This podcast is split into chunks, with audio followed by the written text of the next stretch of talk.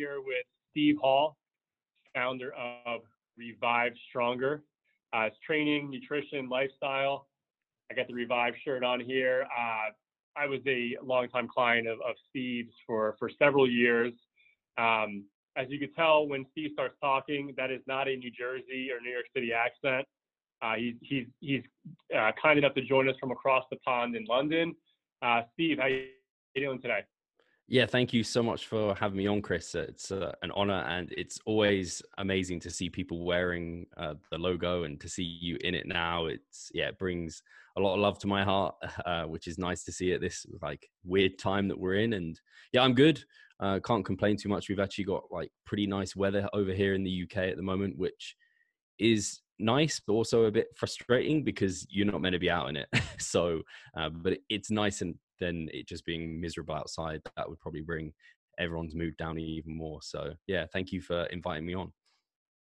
Yeah, no, I, I, it's an honor for me too. I mean, you obviously played a big part in my life, and you got me. You know, I've always been into fitness and nutrition, but you took that to the next level. Um, you know, with me and and got me to, I guess, fight through some plateaus where I wasn't making as much progress. Now, not as much progress as you, um, I think about when we started working together around 2016, you and I probably had similar physiques. And you fast forward to now, my physique's the same, and you are absolutely jacked. Uh, this guy, if you follow Revive Stronger, look at his Instagram page. I mean, this, this guy's made incredible progress. Mean, he's, I, I, believe you're not that far off from getting your pro card in natural bodybuilding. So you're you're Appreciate crushing that. it, dude. So kudos to you. Yeah, I've uh, invested probably an unhealthy amount into my bodybuilding, uh, but yeah, it's it's been nice to see it all be paid back. And I guess, yeah, sometimes you don't see your investments paying off until you strip it back. Uh, you just have to keep trusting that it's paying off, and you have to trust that process for years. And then, yeah, this the stripped off 20 pounds of fat, and it all kind of showed itself. So it was very gratifying. Well, speaking about putting that work in and you know, I, I think you, we see the finished product of your company today, right? And uh, you, you, guys are you guys are doing great, and you you're expanded. You've hired some coaches, um, but it wasn't always that way, right? It was like you know, comparing it to the physiques, like it was a very uh, you know, uh, it wasn't as a mature state when you first started the, the company, and I'm always interested in like those origin stories and you know, kind of the beginning because I think people don't realize like a lot of businesses start off very elementary and very basic, right? So let's let's take it back to the beginning with you. Before Revive Stronger, like that immediate time frame before, like what were you doing? And then kind of what got you thinking about doing what you're doing today? So yeah, it's it's crazy to think even I look at the business now and I think it's rudimentary and I don't think it's like particular, uh, even thinking that it, it is a, a, business and we are like VAT registered and these kind of like, these are big things for us. Uh, but I still see us as like not a, I want to be much more than we are now. But comparative to where I began with everything, yeah, things have come on uh, a big, big way. At the start, it was all me. And now, like, like you said, I have a business partner. Uh, we have three other kind of like coaches on the team. Uh, there's an actual like we have like people that we outsource work to. Uh, we work with people, so yeah, it's crazy to think that it's come to the point now. And I, like you said, like your physique, you you don't really realize where you are until you look back at where you started. And for me, this all started. I actually was working a standard office job, so I was commuting into London uh, whilst living at home, and it was looking like that was going to be my career was within kind of uh, retail merchandising, and I was doing pretty well. Um, I think a lot of kind of physique competitors have that kind of like just we work hard uh, we want to get stuff done and when we're invested in something we want to progress. And that's what i was doing with that job uh, but whilst i was there it was very obvious i had a side passion uh, and i was very much trying to educate myself any kind of free time i had i was kind of focused around nutrition training all of that I was leaving the office, coming home, and then going straight to the gym every evening after work and then back into work. So it was definitely something that was obviously something a huge passion of mine. And so I decided that I would take weekends to um, do personal training uh, qualification work.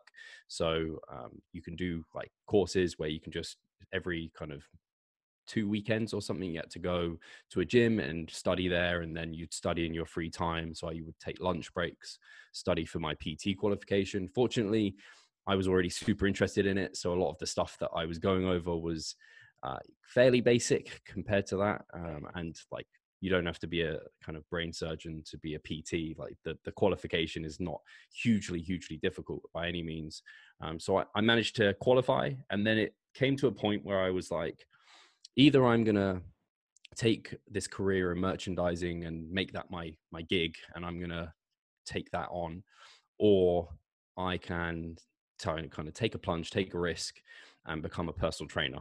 And there was some a few things that aligned where an opportunity came up for me to be a PT, uh, where someone who knew me knew of my kind of I don't know passion for uh, fitness and health and my knowledge, and they're like, "You need to be a personal trainer." And um, that opportunity uh, led to me kind of handing in my notice and just taking on a position as a personal trainer. Unfortunately, that actual opportunity fell through. So, um, a bit weird. Uh, that opportunity was to take on someone's clients uh, already, so like a f- easy way in. But that actually fell through um, after I'd already handed my notice, which is not a great thing. But my local gym had an opening for a personal trainer, so I actually started working as a personal trainer on the floor, which for any PTs who are listening to this, when you first start, it isn't very fun. You don't have like a base of clients, no one knows who you are. And then you kind of feel like a bit of a salesman on the gym floor. And it's like, how do you even attract clients? And I am not someone who is uh, very um, like extroverted. I'm not very good at sales, I would say, like from a like standing talking to people trying to get someone to buy something.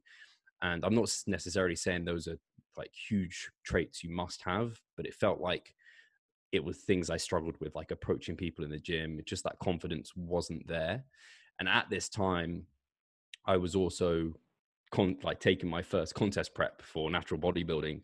So that kind of took me even more introverted because I was tired and hungry and didn't have energy for other people. But what that led to was a bit of a weird opportunity where people within the gym saw me getting shredded they saw me lifting weights like i became my own advertisement basically and these were kids from surrounding schools who were like a couple of years younger than me and were like i want some of what you've got but i don't want a one-on-one pt and this is where i was like well i know of this like online coaching thing maybe we can just i can program you my nutrition like your nutrition and your training. And so i started picking up kind of kids from around uh, the surrounding schools for very very little and just sitting my ass behind a desk. And that just started growing and growing. I started getting results with them. They were referring them to their friends and eventually i had like a, a nice little client base which allowed me to scale back my one-on-one time as a pt uh, and focus more on the online side so i just continued to plow everything into that and i was already like documenting my own progress over on YouTube. I had some awful vlogs and some trying to be informational videos. I was. I remember of, the early ones. Yeah. Oh, they're bad. they're still there. if people ever want to check out some, oh yeah, I just, yeah, I, I, I cringe at them, but they show a journey, and so I keep them there because I'm just like I, I like being able to look back at that and see where kind of the humble beginnings, as it were. Eventually, I got to a point where my girlfriend, who I'd met at work, that the job I was doing before, was looking to move out of her current flat and find some new digs.